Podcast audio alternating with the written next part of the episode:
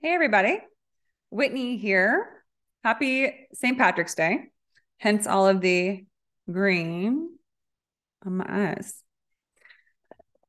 I wanted to jump on today to talk a little bit about some topics that came up in an episode I just recorded with Lisa Melendy on the podcast, who is a coach, and she coaches people on doing some inner self work, but also getting in alignment for relationships with themselves and with others.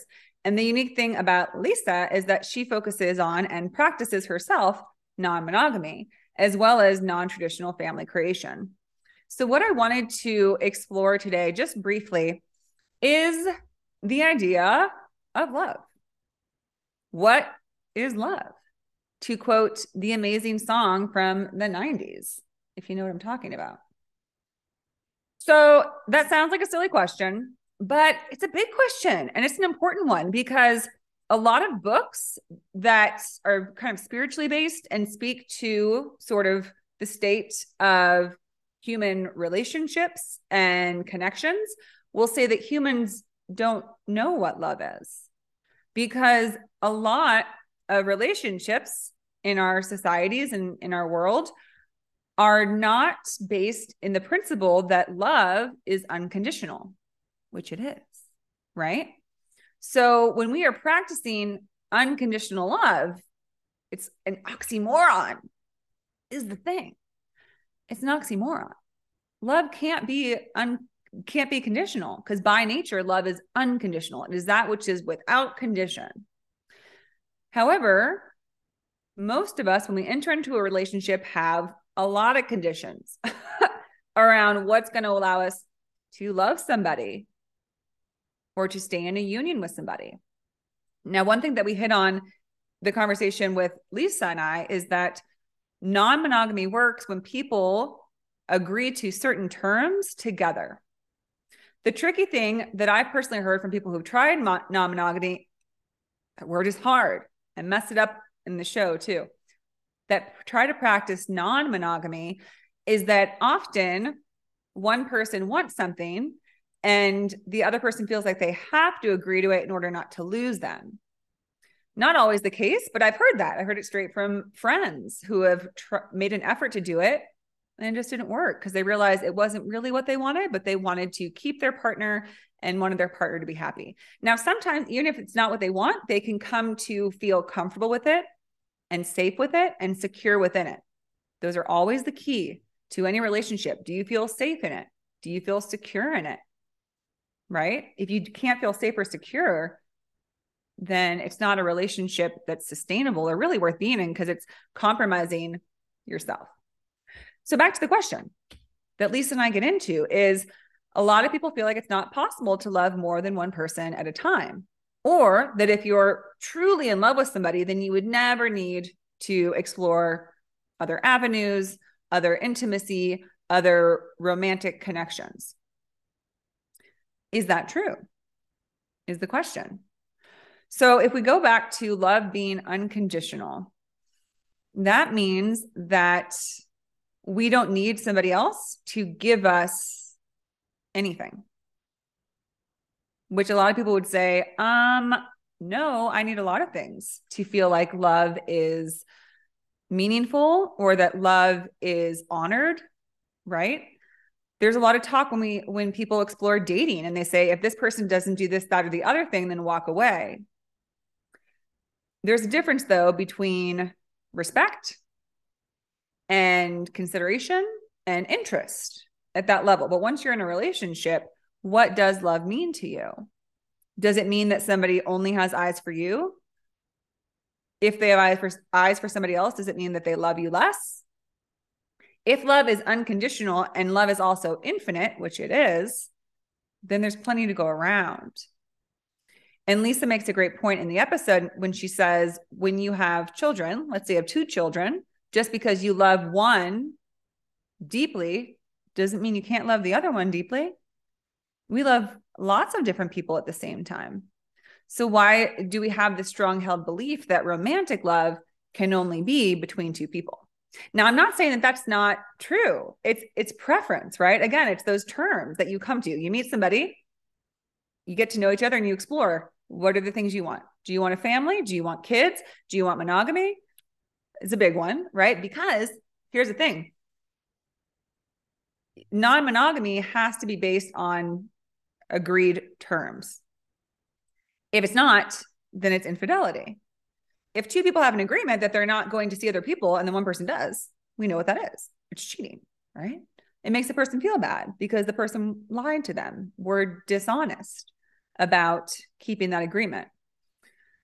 But if you have that discussion and somebody says, I feel like I would like to have my freedom to always be able to explore connections that might come up, attractions that I might feel. Does that mean that it's not love if somebody does that? Can you still be in love with someone who's also able to explore what life might bring to it? Which brings the bigger question is, are we meant to be monogamous?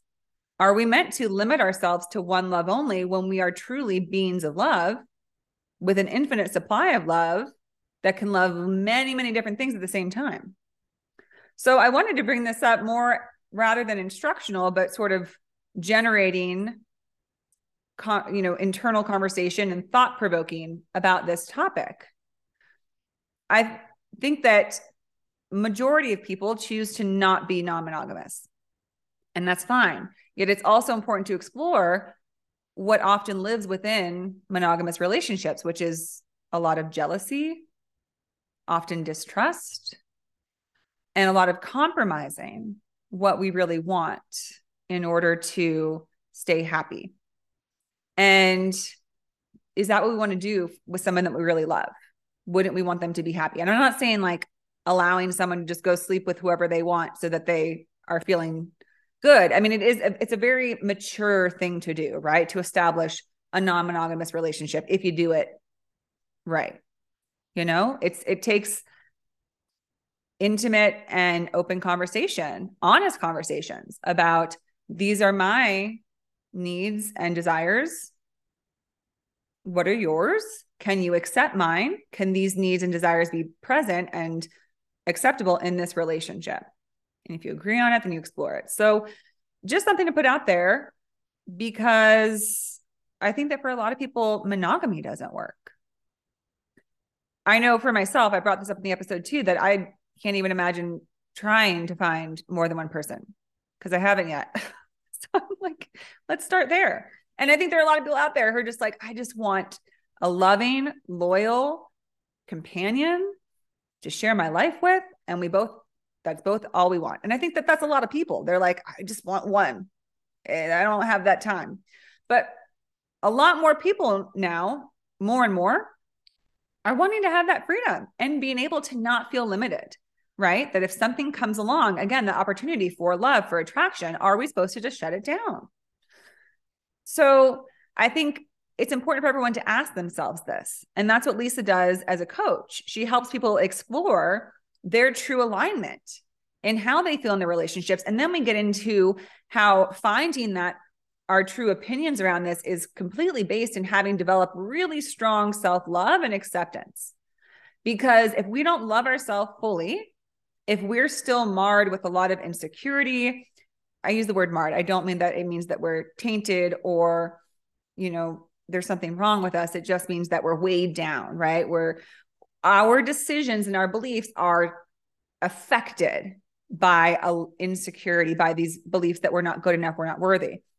And when that happens, we are needy. We are acting in conditional means of love, which is, well, I'm going to need somebody who is completely obsessed with me or only wants me and sees me as the best thing that's ever happened, which is nice when someone feels strongly about you, yet it's showing a lack. It's showing that we don't feel that way on our own accord with ourselves. So just like everything else I talk about, it all comes down to building that foundational sense of self-love and acceptance. Because once you have that, there can be a bigger conversation.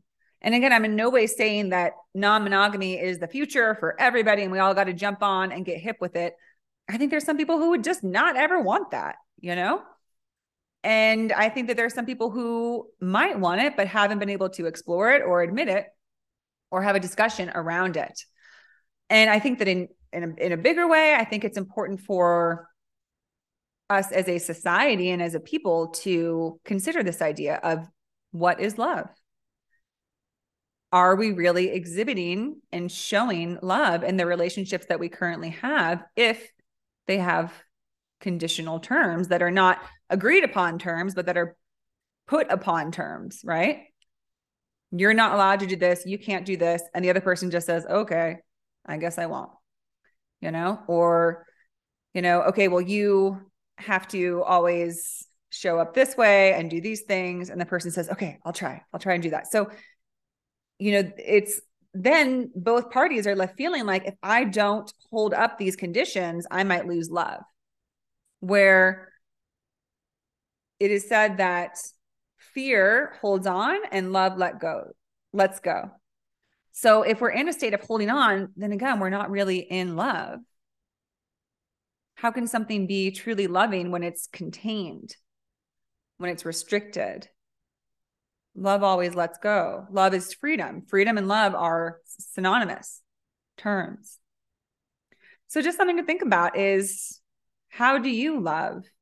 What are your ideas around love? Do you believe that you love unconditionally? Do you think you could let your partner see other people?